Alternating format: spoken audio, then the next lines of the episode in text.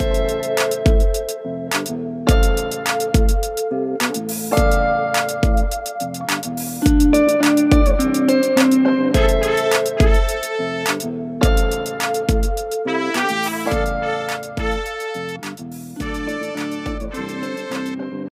to another episode of the Eagles Water Cooler.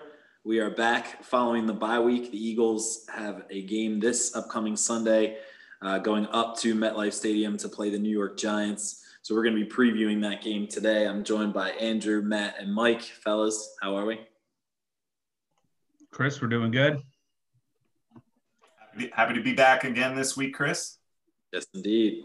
Good week, Chris. Good week so far. This this daylight savings, though. I don't know. Yeah, the dark, uh, getting dark early. A uh, little bit of cold creeping in, but we've been lucky. We've had some some warmer days, uh, some rain the last couple, but some really almost summery days before that. So we've yeah. been lucky. But uh, the Eagles have also been fortunate uh, in the sense that over the weekend, uh, two of their division foe, the Cowboys and the Giants, both lost their games. So the Eagles still sit atop the NFC East at a record of th- three, four, and one.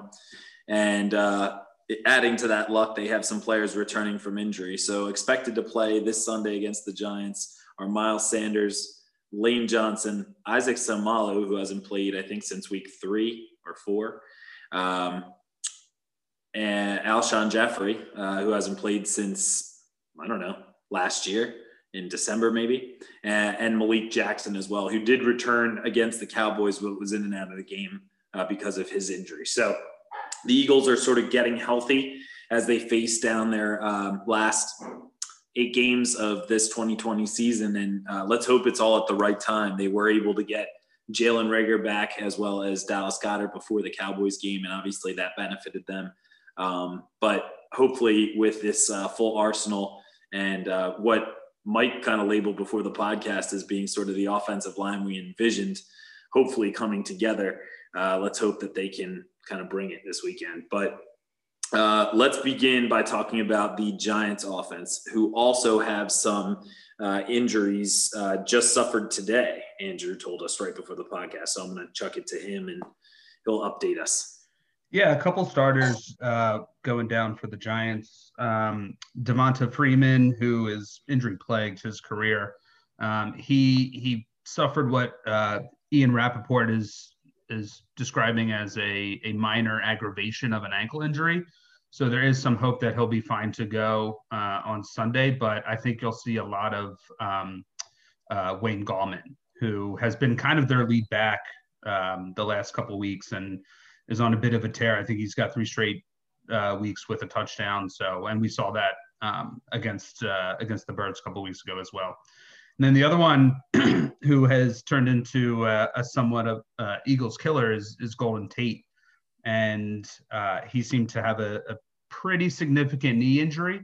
Um, it was non contact. Uh, they don't fear that it's uh, season end- ending, but um, we'll have to see what that looks like. Uh, I think he's being evaluated probably as we speak. Um, no additional information that I have on what the MRI could have revealed, but he might be a weapon, at least in the receiving core, that goes down for the Giants. Yeah, absolutely. So, two big injuries uh, happening today that are sort of limiting the Giants' running back depth, uh, which is really what Devonta Freeman is at this point in his career. But Golden Tate, uh, despite his issues with the team and the coaching, uh, has been effective for them and, and did catch a touchdown against the Eagles when they played just two weeks ago. So, uh, when they played in that game, the Giants and Eagles uh, were kind of back and forth. It was a classic sort of division game that uh, the Giants had nearly won, but for a drop uh, by Evan Engram late in the game. Um, and we'll touch on him in a minute here. But I was kind of surprised in that last matchup that the Eagles weren't able to get home more. They only had uh, three sacks against Daniel Jones, who uh, was getting the ball out quick here and there, scrambled for 80 some odd yards, and then fell down. Um, so kind of a, an interesting matchup there. But with these injuries, like Andrew said, they're definitely going to be a little bit limited, but they still have Sterling Shepard, uh, Darius Slayton. Um, they still have some weapons, and uh, their Engram is one of those. But I think maybe we can start by uh, I'm assuming Darius Slay will be covering Darius Slayton, which is still just like the strangest name matchup.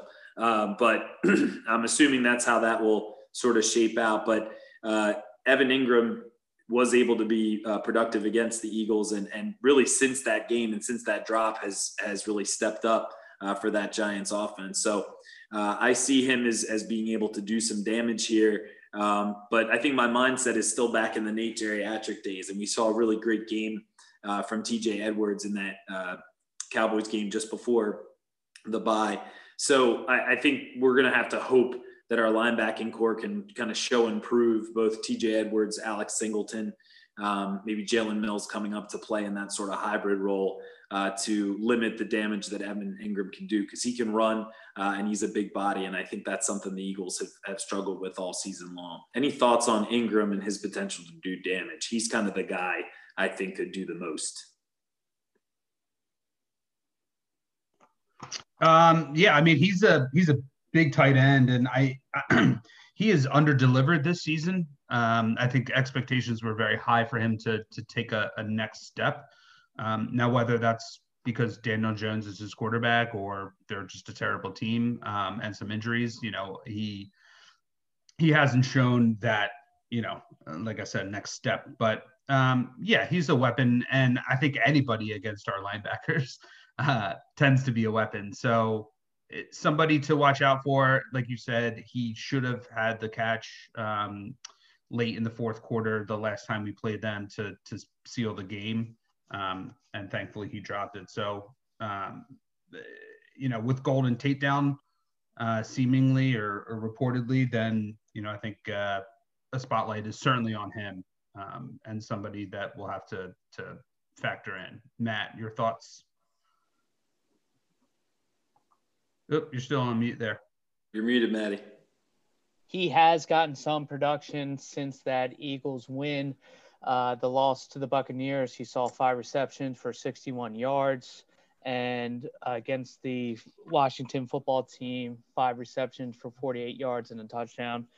So he is involved in the offense. Uh, hopefully, we keep him to that uh, five reception and under. Uh, but tight ends have killed us in the past, as Chris said, and especially across the middle there.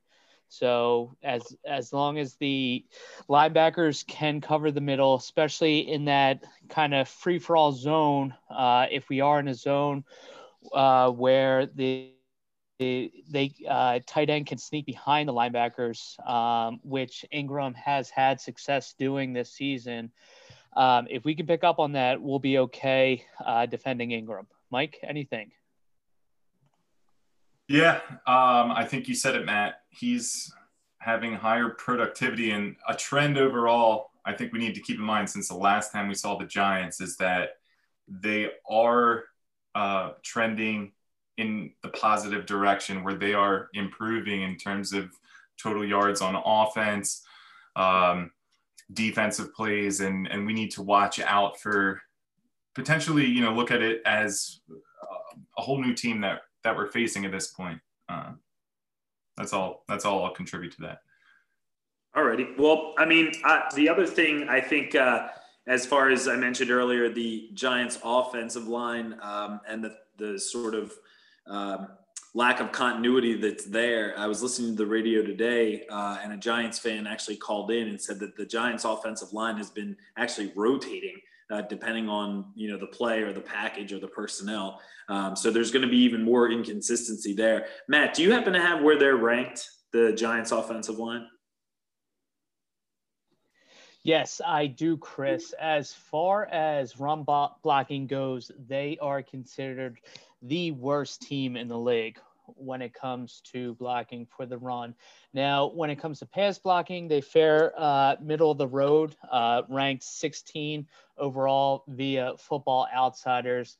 And just to add a point here, Chris, uh, yes, there is a lot of uncertainty on that offensive line, but uh, some players have settled in. One that I would like to note is Andrew Thomas, their uh, first pick in the 2020 draft at fourth overall. Um, he has only allowed uh, one sack in four weeks uh, since facing the Eagles.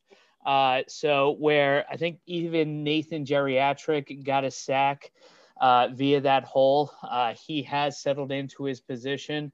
Um, and Nick Gates, who will be playing center for the first time, has settled in at well. So, a lot of other positions are moving on that offensive line, but they are seeing some continuity settle in there. Uh, so yes, definitely a place to attack, but uh, we we have to attack it early and attack it strong. Mike. Yeah, and just as a counter to that, I just you know in terms of trending in the right direction for the Giants, um, I'm reading a, a, a Giants um, media article in Sports Illustrated that says reasons they will win the game is because they can run the ball. Um, they have a large crew actually Wayne Gallman, Alfred Morris, Dion Lewis, Eli Penny. Um, and none of them can replace Saquon, but still, over the last four weeks, they're averaging 139.7 yards per game. And this would be their fifth, they're going for their fifth straight 100 yard performance. So, for an offensive line that's ranked uh, towards the bottom of the league, they're definitely uh, showing some some, some uh, really good yardage in the in the past uh, several games here. Andrew. Yeah, and don't forget Danny Jones. He can run the ball. That's right. We um, saw him. He he snuck a few against us, especially that long one. So um, I think as long as our defense can stay home um, and not bite on those, you know, reverses, those those counters, which is, um, man, that Danny Jones run. Everybody on the on the Eagles D, but bit. So I think if we can stay home, uh, we'll be okay controlling uh, controlling the run game. But definitely definitely need to uh, make sure we step up there. What I'd really like to see, you know, one of the things I thought was great about the way they played Andrew Thomas the last time was they were just letting everybody down to Nathan Geriatric uh, sort of tee off on him. And I'm hoping that that's what they can do uh, in this game. But it's going to be imperative that, you know, we've seen Fletcher Cox create pressure and, and he's had some sacks, I think a couple maybe so far this year. But, you know, we need to see more from everybody across the line. And it starts with him um, and I don't think we could be seeing any more than we're seeing from Brandon Graham at 32, who's having an epic year, um, probably a career year, an all pro year, a Pro Bowl if they were having one type of year. Um, but uh, as far as the Eagles' production, I'd like to see some more sacks this time. I really going into that um, game last time, the Thursday night football game, I, I think we were projecting crazy numbers of what the Eagles would be able to do, and they just didn't. Uh, so let's hope that they can do that. But Mike brings up a great point. I mean, being able to sustain the run game, the run game through a committee uh, like the one he described, I think you know that that could pose a threat. The Eagles are not the run defense that they've been in the past. So we talked about Evan Engram. We're not sure what's going to happen with Golden Tate, but that sounds iffy to me. He may not play, so that's one less threat. But they still have Darius Slayton. They still have Sterling Shepard, uh, and as we've talked about, they still have Evan Engram. So going back to the D line, uh, as a way to sort of frame a discussion question. We've seen Jim Schwartz this year be a lot more aggressive than in years past since he arrived in 2016. Um, and in the small sample size we've seen in Daniel Jones, even when he's running the ball down the field with nothing but green grass in front of him, he doesn't handle pressure well. So um, the Giants, we've talked about and highlighted their receiving targets. Um, I think that it may be um, sort of an interesting question to throw out to you all. If you're Jim Schwartz, how are you using particularly blitz packages uh, in this first game coming off of the bye uh, and with a quarterback who is, uh, let's say, easily rattled?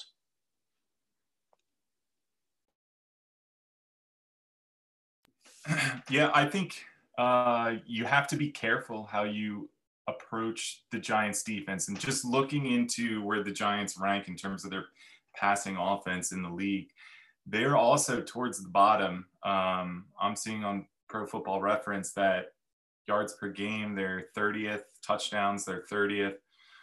Um, with those kind of numbers, and yes, they also do, in terms of rushing, rank towards the bottom of the league as well. But as we were just describing, they're starting to run the ball better. So if I'm Jim Schwartz and I'm looking at this, I'm thinking we should probably prioritize stopping the run um, and let the passing offense let that be if, if they're going to beat us let it be through that. Um, that's just kind of my thinking looking at the numbers. In terms of blitzing, maybe that means for Jim, he's going to not blitz quite as much um, and drop people off in protection and make sure he has those uh, run stop type defenses uh, in place as a strategy, you know, against this offense. But I'll leave that up for discussion. Anybody, Matt, you want to take that?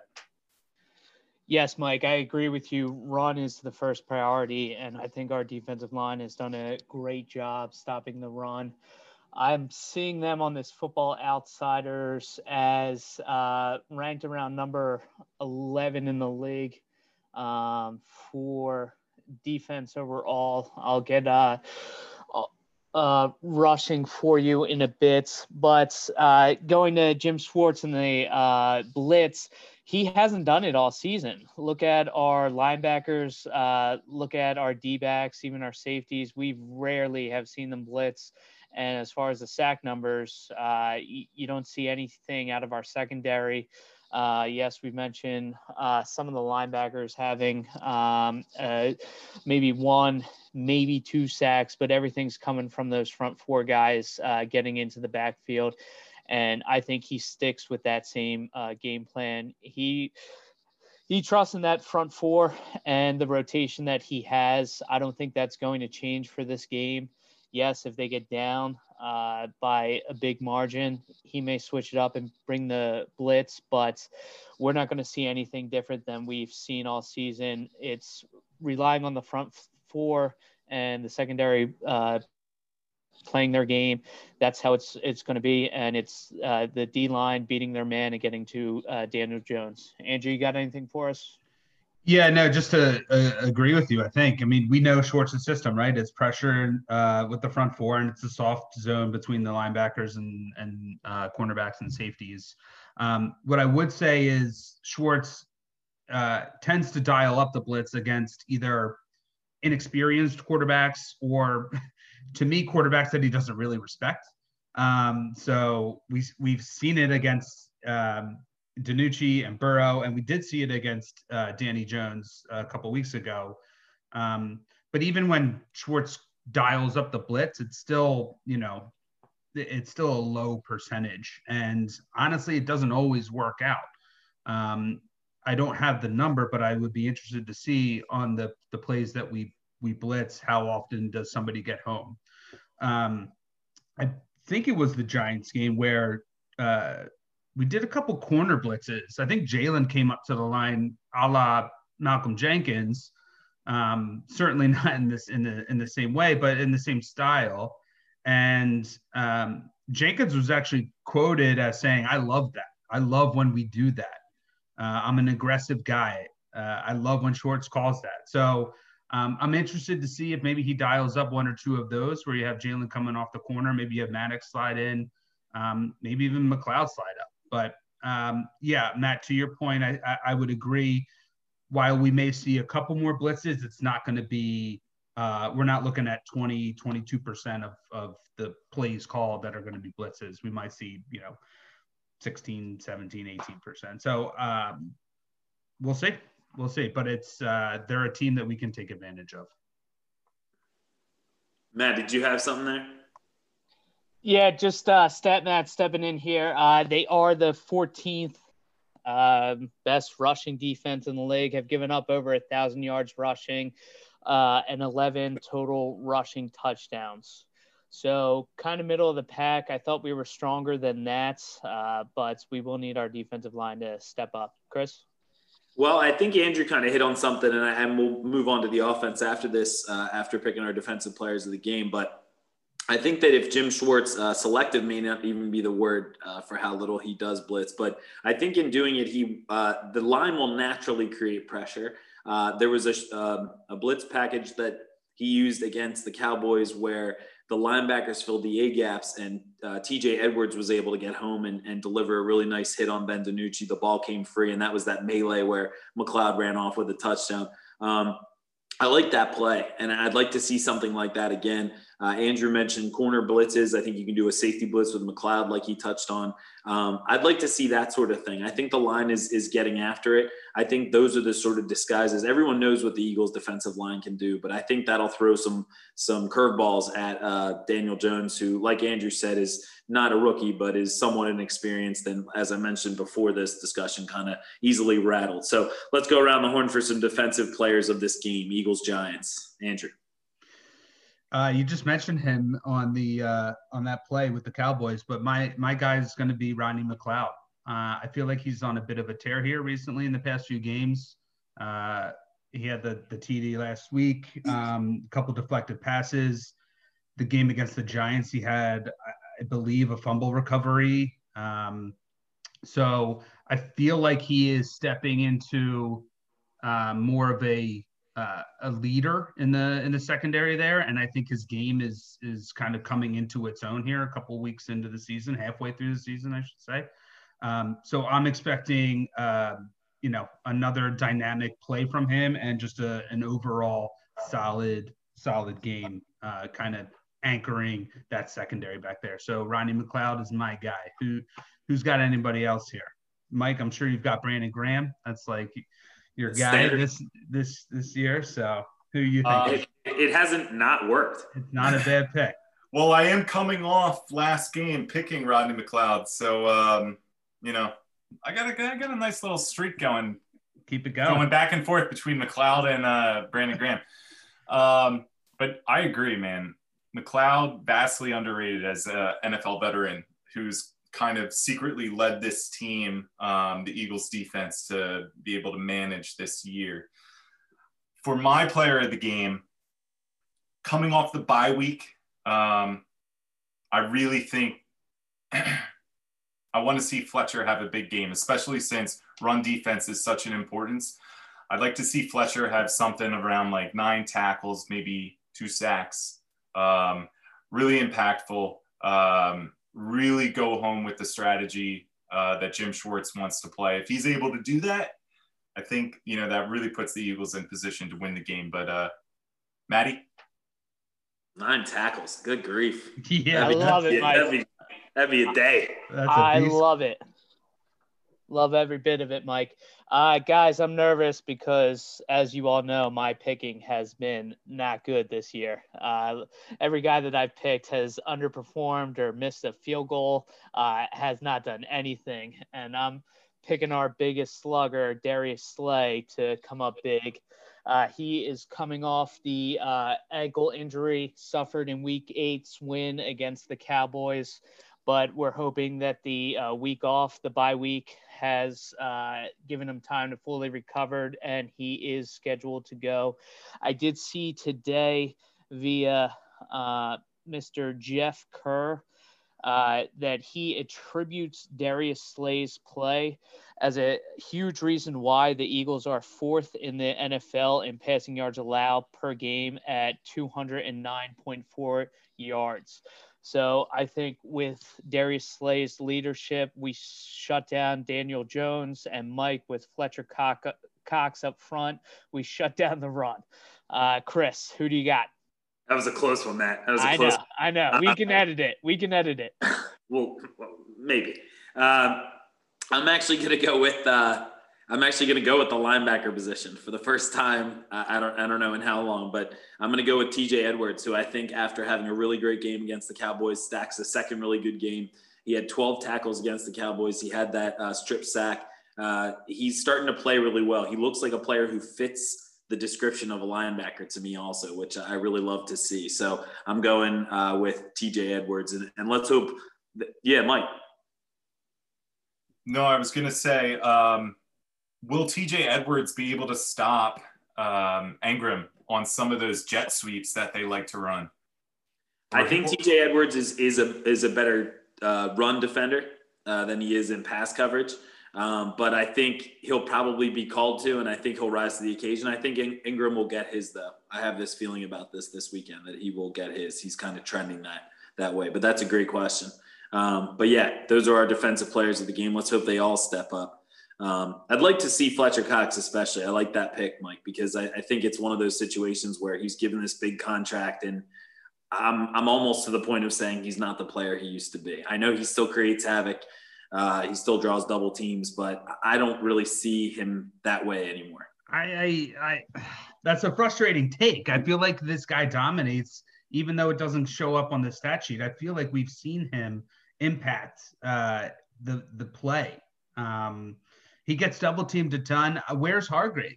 Um, you know, I, I, I hear that he was the big signing. He should be able to help balance Fletcher and, and actually take away. And um, Malik and Malik is coming back this game, um, which is um, actually good. huge. I think. Very I think that's built huge. into you know this coming off a bye week. Fletch could be coming into this game, you know, one of the most healthiest he's been uh, prior to any game this season, uh, outside of uh, week one. Yeah, and I think there's so many um, so many factors at play here. I just want to bounce back real quick and just mention that I think another sort of creative blitz angle is to flip uh, the ends to the inside in, in, that NASCAR package that Schwartz likes to run with uh, yeah. Barnett and Brandon Graham playing inside. Remember that that epic strip sack in the Super Bowl came with Graham playing on the interior. So you know that that package is is there for a reason. Let's hope Schwartz reaches for it at the right time. Let's talk a little about the Eagles' e- uh, offense. Excuse me, during uh, versus the Giants' defense.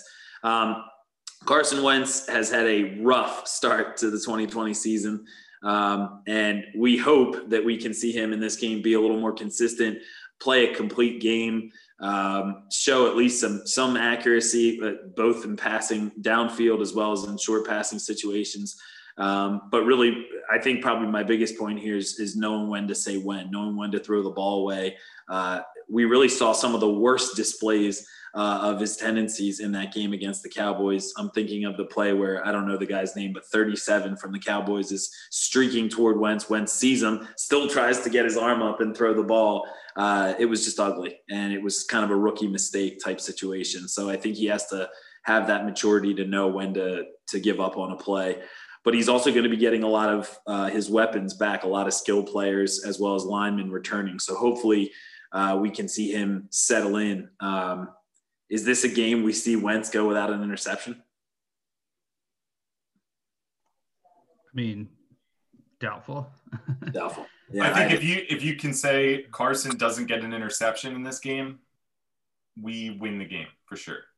I agree with that. I agree with that, and I That's think uh, I think he has to be selective. Obviously, Bradberry's a good corner uh, who picked him off in the last game. So he's going to need to really uh, choose his spots, and he's going to have a lot of targets to throw at, and hopefully a better line providing him more time and protection to do it.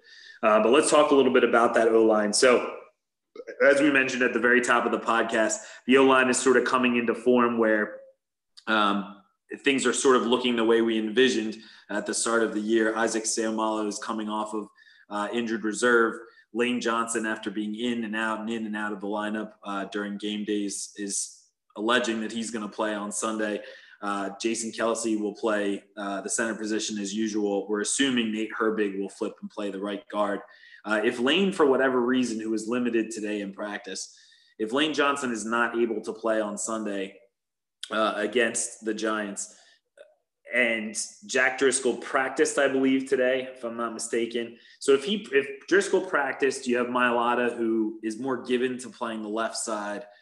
Do you flip Mailata to the right if Lane wakes up and he just can't go? Do you do you have Mailata play or do you or do you put Driscoll in there if you're uh, Jeff Stoutland? What, what do you guys think? Go ahead, man.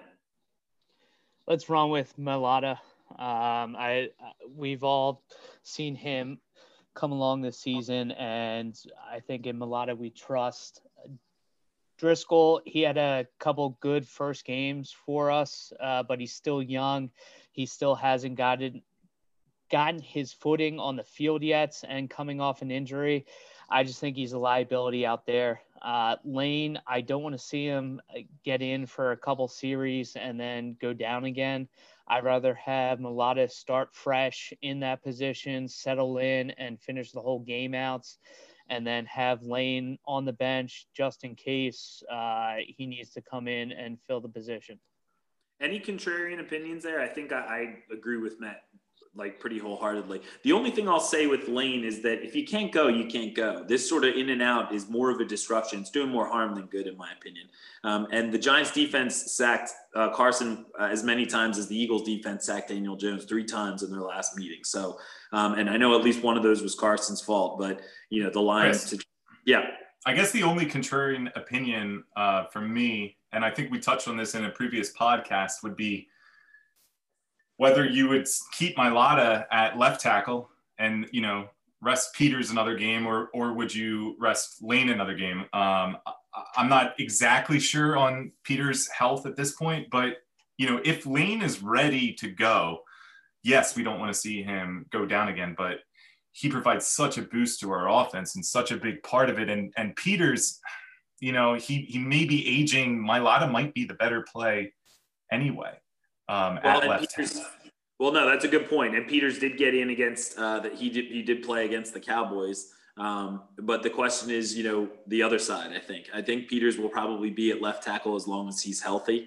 Um, like it or not, I think he's sort of strong held uh, both the roster as well as the as well as the front office. Yeah, but, not to yeah, we don't need to belabor that. I just wanted to voice. No, but I think the lane point and the record with and without lane sort of speaks for itself. So if he's able to go and he's healthy, let's go. But I, if he's going to be in and out, I, I, really don't think that's benefiting. I see that as a detriment. Um, we also have Dallas Goedert, as we mentioned earlier, returning uh, and healthy. We have Jalen Reagor, who uh, is uh, coming off of his first game back after injury. I think he's going to be used a lot in this game. Um, I think, especially because of the win factor against the Cowboys, it sort of limited how much he could really be uh, utilized. But I think we'll see him more and more uh, as he comes back into the fold here. Um, and I think they need to take some shots downfield, whether it's to Jalen Reagor, John Hightower, Travis Fulgham. Um, and they're going to need to sort of spread the ball around with all these targets. And we'll touch on that coming up. But one of the things that's also going to help is having Miles Sanders back. And uh, it would seem that with Miles Sanders comes the run game because in his absence, the run game uh, has been lackluster. Although uh, Boston Scott has been productive, and it seems like the coaching more went away from the run than it was him not being productive.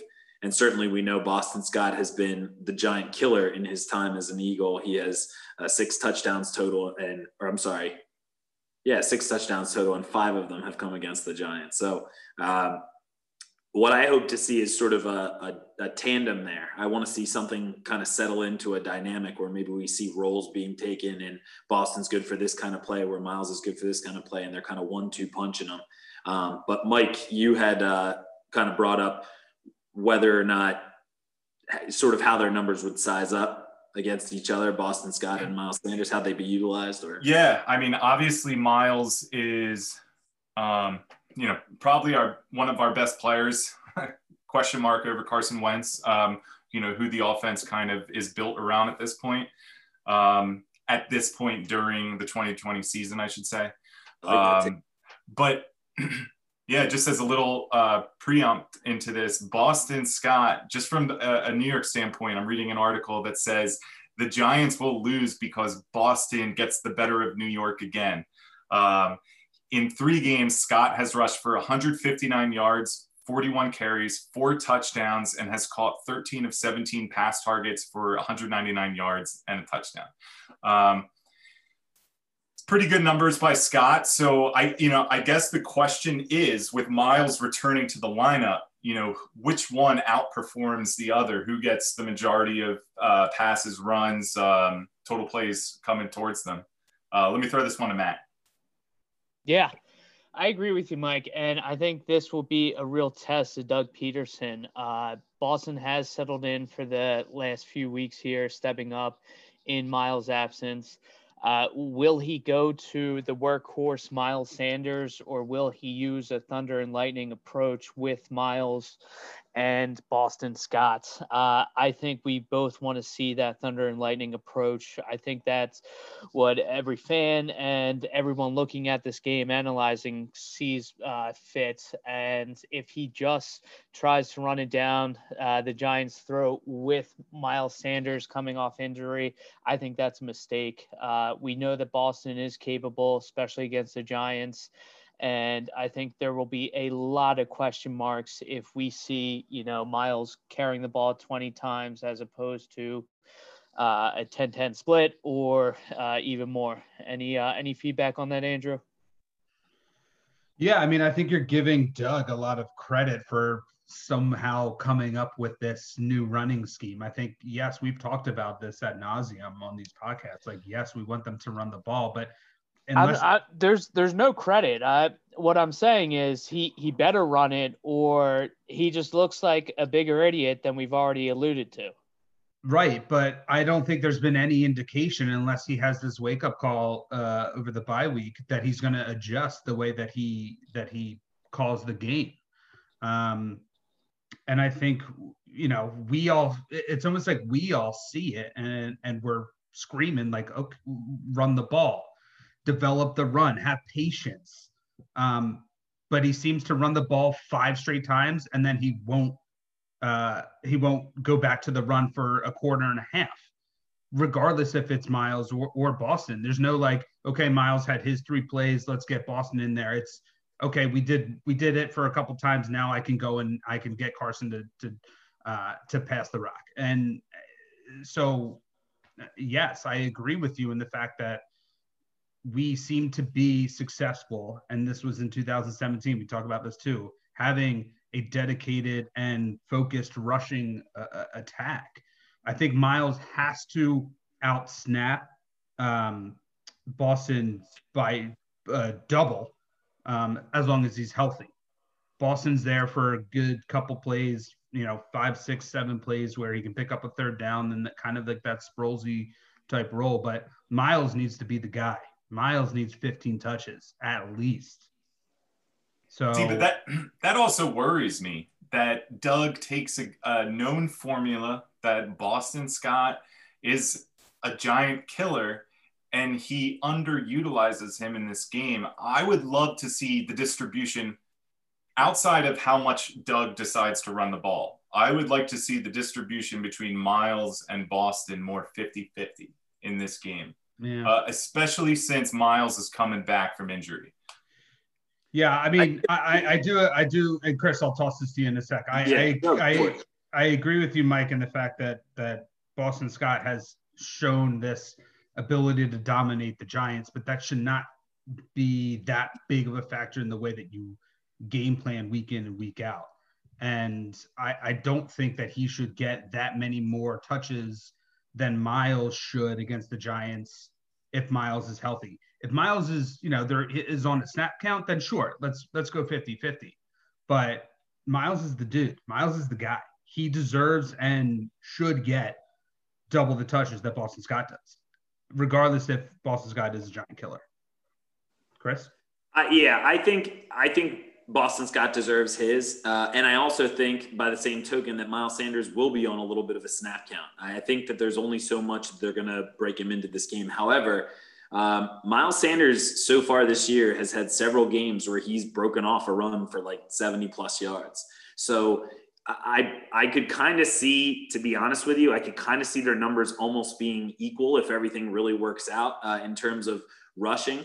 Um, I'm not sure how much they're going to risk Sanders being in the open field catching passes if he's coming off of an injury.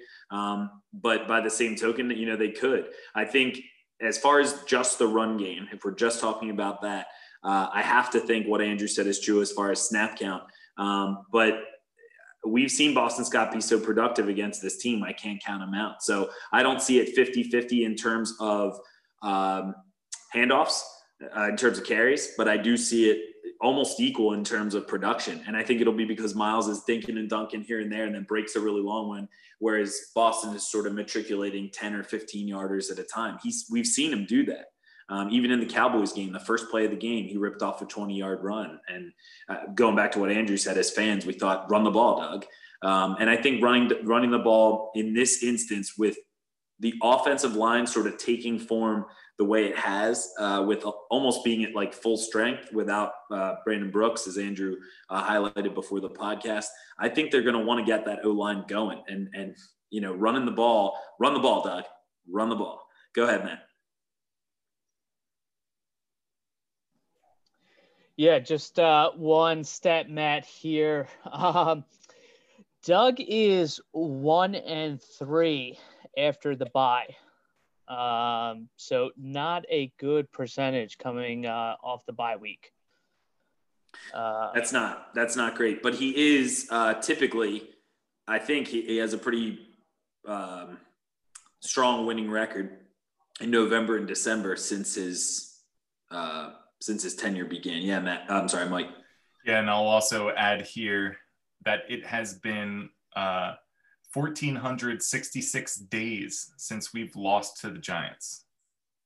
Nine straight victories. This would be, I believe, if we beat them on. Uh, That's if we beat them on Sunday. That's correct.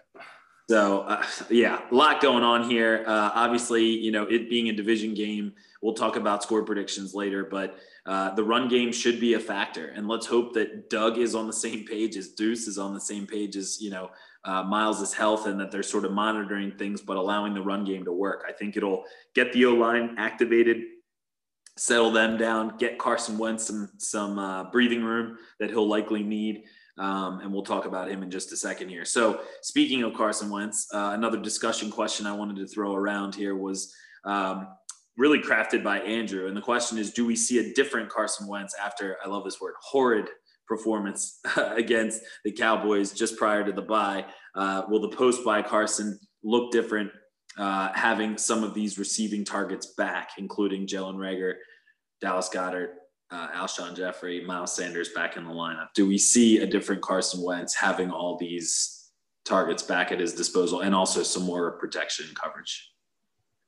Yeah, I mean, you hope so, right? Uh, he he Carson is is I think 30th in the league in passer rating. He's he's almost 30th in QBR. He's number one in turnovers and picks. He's got four fumbles. So um, he can only go up from here right? So I think yeah. a po- I think a post by Carson um, will show some signs of improvement. I think we've seen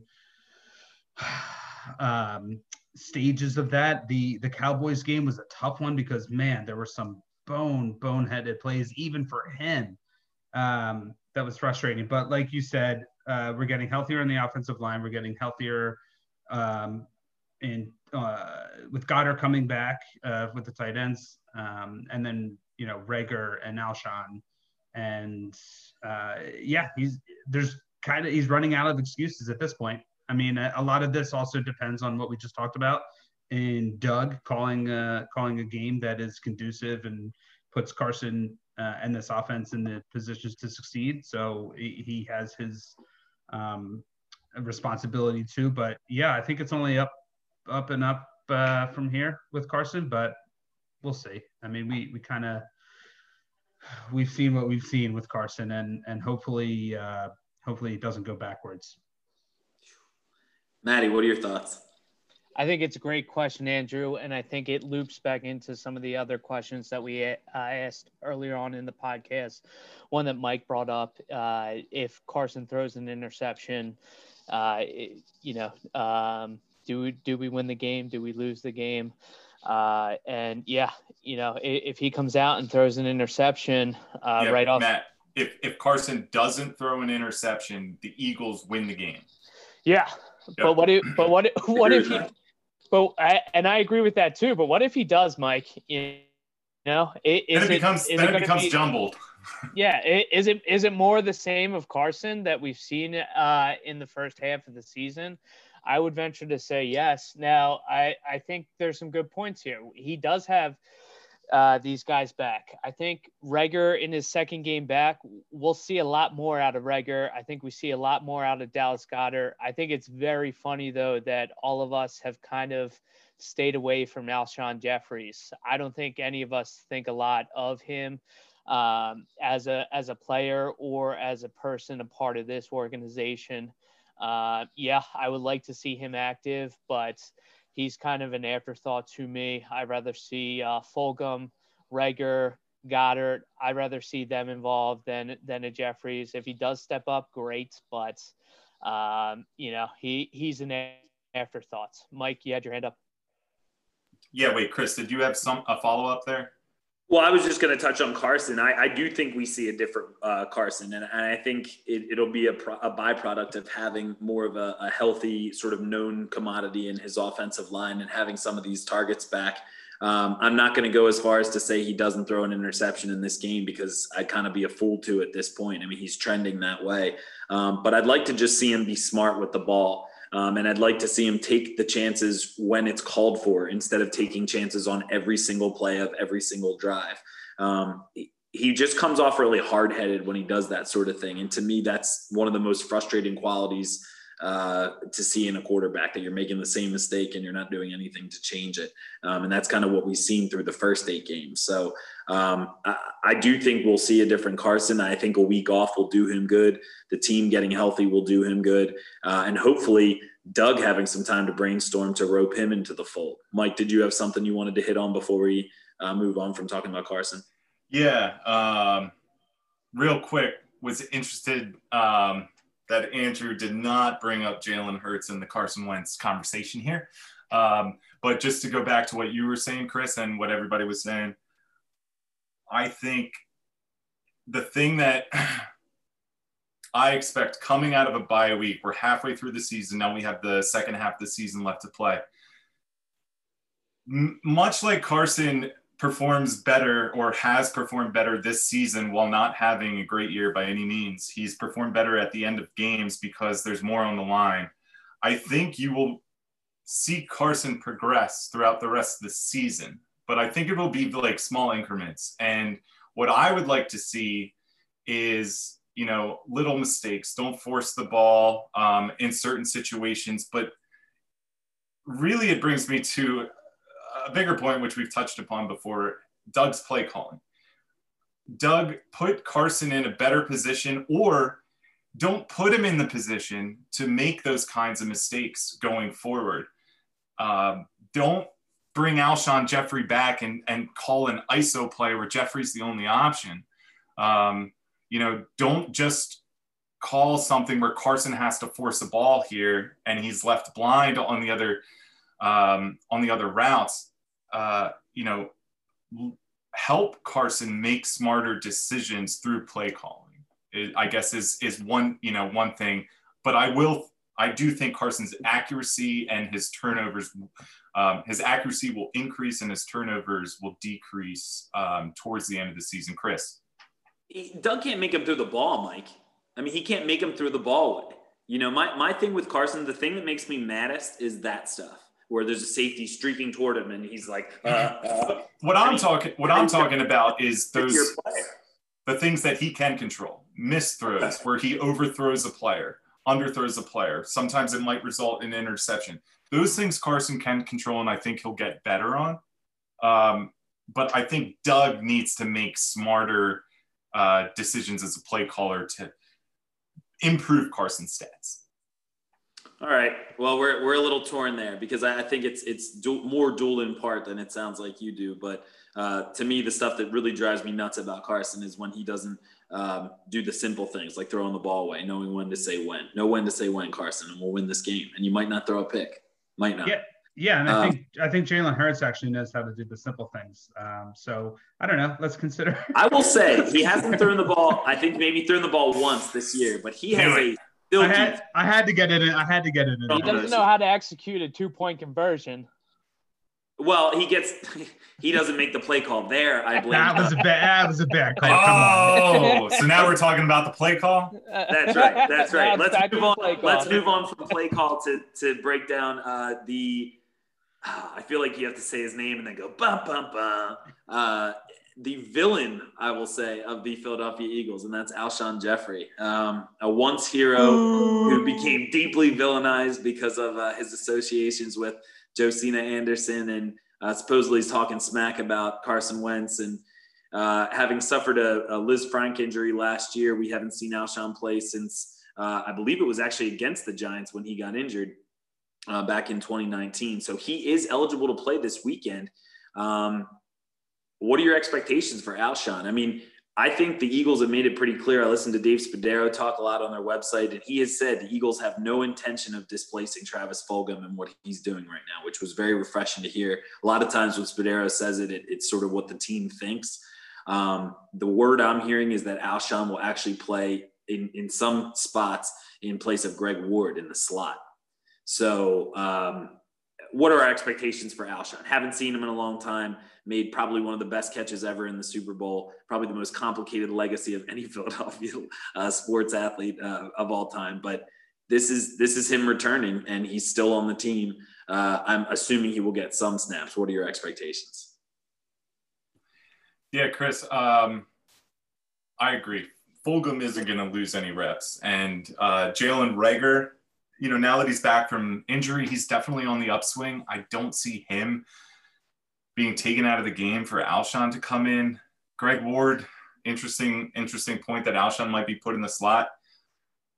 Kind of creates a complex situation, but the um, I'm not going to speculate onto what the shift is going to be in personnel, but I will say having Alshon as a weapon, as that big body receiver who can make a difference, especially in the red zone offense, um, if you're the Eagles, you have to be thinking about utilizing him in some capacity in the game plan. Um, how much that is historically, they like to, you know, put guys in very slowly and increase reps um, over time. And that probably is what we're going to see with Alshon, as I think, you know, is what you just said. But I don't know, Matt or Andrew, do you guys have a comment on that or? Yeah, I mean, to me, Alshon has irrelevant impacts uh, this game. Um, three to four catches, 40 yards, and a touchdown. Um, Could he just I, be a decoy? Yeah, I mean, I think yes, and I would agree with you. Um, I think he is somebody that the secondary and the cornerbacks have to, you know, plan for, um, which I think frees up, you know, and I'll, we'll get into this when we talk about players of the game, but some other receivers, um, uh, to make an impact. So yeah, I mean, if he's out there for uh, for a dozen snaps or, or more, then um, that's great. That the that he'll take away um, some cornerbacks uh, focus there. But yeah, in terms of overall impact on the game, you know, minimal. I don't even know if you know. I, I don't trust him to show up. I don't trust him to give 100% energy. Um, I, I just feel like there's a dark cloud there, and you know, I don't know. Chris, you're. I think it is. It is a dark cloud, but it's almost like a, a gray cloud. You're not sure if it's going to rain. It's rained before, uh, but it's definitely kind of threatening. Uh, I'm gonna I'm gonna completely counter what you guys said. Alshon's gonna score a touchdown in this game, oh. and the reason I'm saying it, the reason I'm saying it is because wouldn't it just complicate his existence in Philadelphia even Fair. more? Wouldn't it just confuse us more as fans? And it just, won't be pretty. Just what we need. It every, won't be It'll Every news article will be about Alshon. Where Carson looks around, there's nobody, and he just guns it to Alshon, and he just quick grabs it and brings it down. I could completely just see this panning out. Just see 17 like lazily making his way across the line. Oh, there's the ball, touchdown. And then uh, we can, and then we can have podcasts about uh, Fulgham versus Alshon. Should we re-sign Alshon? Yeah, you're you're exactly right. It would just be perfect. Wait, can I just follow that up? Stuff. The only the only thing that would make that more confusing is if Alshon and Carson did a did a touchdown celebration dance together in the end zone. Matt, I got a, a, a, planned dance. Um, I, I think the only time he should see the field is special teams. This guy is is trash. Uh, now, uh, um, he listen, would do special he, teams a disservice, by the way. He's yeah, he over. Would. It's not fast he's over 30 years old, coming off Lisfranc uh, surgery. He's going to lose a step. Uh, there, there's no doubt in my mind. I think uh, Mike and Andrew, you are right. Uh, he he adds some depth, which is nice. Chris, I like your optimism. Yeah, there there may be a time where he does get open and we see him scamper into the end zone. Mike, there is no touchdown uh, dance ready to go with him and Wentz. That would be funny to see. Uh, I'm just saying, the only thing to make it even weirder than Alshon scoring a touchdown would be a celebration between him and Wentz. I yeah, the only thing more complicated than an Alshon touchdown is an Alshon and Wentz touchdown dance. That's the statement our, of the podcast. Our jaws will hit the floor if we see that. Uh, Pro Football Focus has him with one reception for 20 yards. Chris? Okay, so let, let's kind of transition. I think we are all seeing a little bit of different things for Alshon there. I just I have this vision that we wake up Monday and we're like, oh God, who is Alshon Jeffery? Um, but uh, but moving to the offensive players of the game, who do you see uh, as your offensive player of the game, Matt? Alshon. no. Stop. Who do you see? God, you, you got me uh, thinking Alshon on on the mind here. Uh, Andrew and Mike, are you guys ready to go? Yeah, I'm ready. It's Jalen Hurts, guys. Um, Terrible. Um, no, so so what I was uh, alluding to earlier was my guy's actually Greg Ward. This feels like a Greg Ward game to me, um, regardless of Alshon being back. And I know Mike brought up that Alshon might, or maybe it was Chris. Sorry, um, that Alshon might take some snaps away from Greg Ward. Um, but I don't believe that that diminishes the impact that Greg Ward will have in this game. I think with Goedert being back, Sanders being back, Reagor's back, Fulgham, you've got a ton of options now. You have a ton of people to for the for the Giants defense to worry about. And I feel like this is a Greg Ward just ho hum. He's going to be there. He's going to have seven, eight catches. He probably gets a touchdown. Um, he's just all reliable right now. And uh, while Fulgham is the dynamic uh, piece to the receiving core, um, you've got Reagor and Hightower that can burn, uh, but you have you have Greg Ward there, and I think he's going to provide this this uh, safety net, if you will. But I think he's going to get his. Um, so so my guy is Greg Ward going into the to the Giants. Maddie. I am taking Dallas Goedert. I think once it, uh, I'm sorry. I'm sorry, Chris. Do you want me to switch? Okay. I'll switch. No, it's okay. It's okay. I'll take out Dallas Goedert. Um, I think that he outperforms Evan Engram um, in the battle of the uh, tight ends. I see uh, six catches for 50 yards. Um, I don't see him getting into the end zone, but I do see him uh, blocking, creating space for a Miles Sanders or Boston Scott touchdown in the red zone. That's my right, Michael. I mean, one Andrew's picking Greg Ward, and he's mentioning Travis Fulgham, uh, Jalen Reagor. He's, they, covering a lot of your bases while picking uh, Greg, Greg, Greg Ward. Greg Ward's my guy. I just was mentioning other names. Like, who's your guy, Michael? Who is your guy? Um, and you know, maybe it is. Maybe it's Greg Ward's day. Maybe maybe uh, his dues are come. But I think, I really think and and Chris, I'm sorry to steal your thunder because I think you've been one of the biggest proponents of this guy. But given his second uh, game back after coming back from injury, I really think Jalen Reagor has an impact in this game, particularly a deep ball that might uh, rip the deep uh, the top off the defense.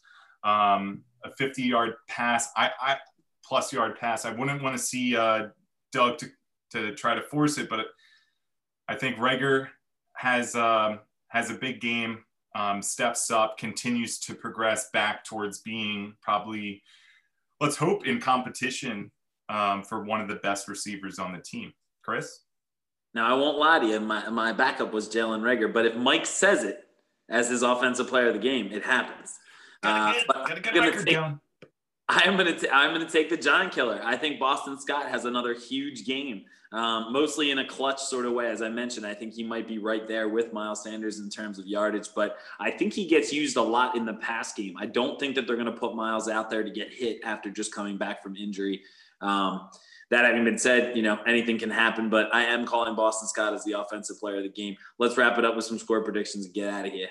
Uh, what are you guys thinking? I'll, I'll, start us off here. I see this as a close, gritty uh, NFC East game that uh, does not restore much of our confidence. Uh, I hope I'm wrong, um, but I do see it being somewhat close. So I'm going to go Eagles 27, Giants 24. Matt, do you want to go? Uh, sure. Let's do uh, Eagles 32, Giants 23.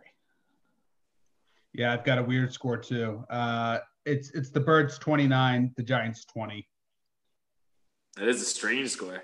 Yeah. Um, 32. I'm gonna- I mean, I, all our scores are kind of like just in the same distribution. I was going to go 24 21 and maybe just to uh, 24 21 birds, that is. And just to maybe tie it off with a Rodney McLeod quote, he said, This is going to be a great challenge. NFC East games always are. Throw the records out, all those cliches. We're an eight game season right now. And even though we have a slight edge in the NFC East, it's not a huge edge. How the season goes will be dependent on how these last eight games go, particularly the division games. Love it. Uh, I'm going to throw one over under. Matt brought up a great list. I just took a look at it. Matt, uh, read us the over under about Travis Fulgham, and then we'll sign off. We have Travis Fulgham at, oh, scrolling through here, Chris. I have him at, oh, God, Chris, do you have it? Re- oh, there it is. 62 Travis, or something. yes, over under 62 receiving yards. Andrew, what do you got for us? Over, baby. We're talking 75 plus for, for Fulgham. Over. Over. Let's pound that over. All right. Uh, signing off uh, from the Eagles water cooler. We're all seeing an Eagles win, and hopefully, we're talking about a team that's four, four, and one uh, heading into next week. Fellas, nice job. Go Birds. Go Birds. Go Let's go Birds. birds.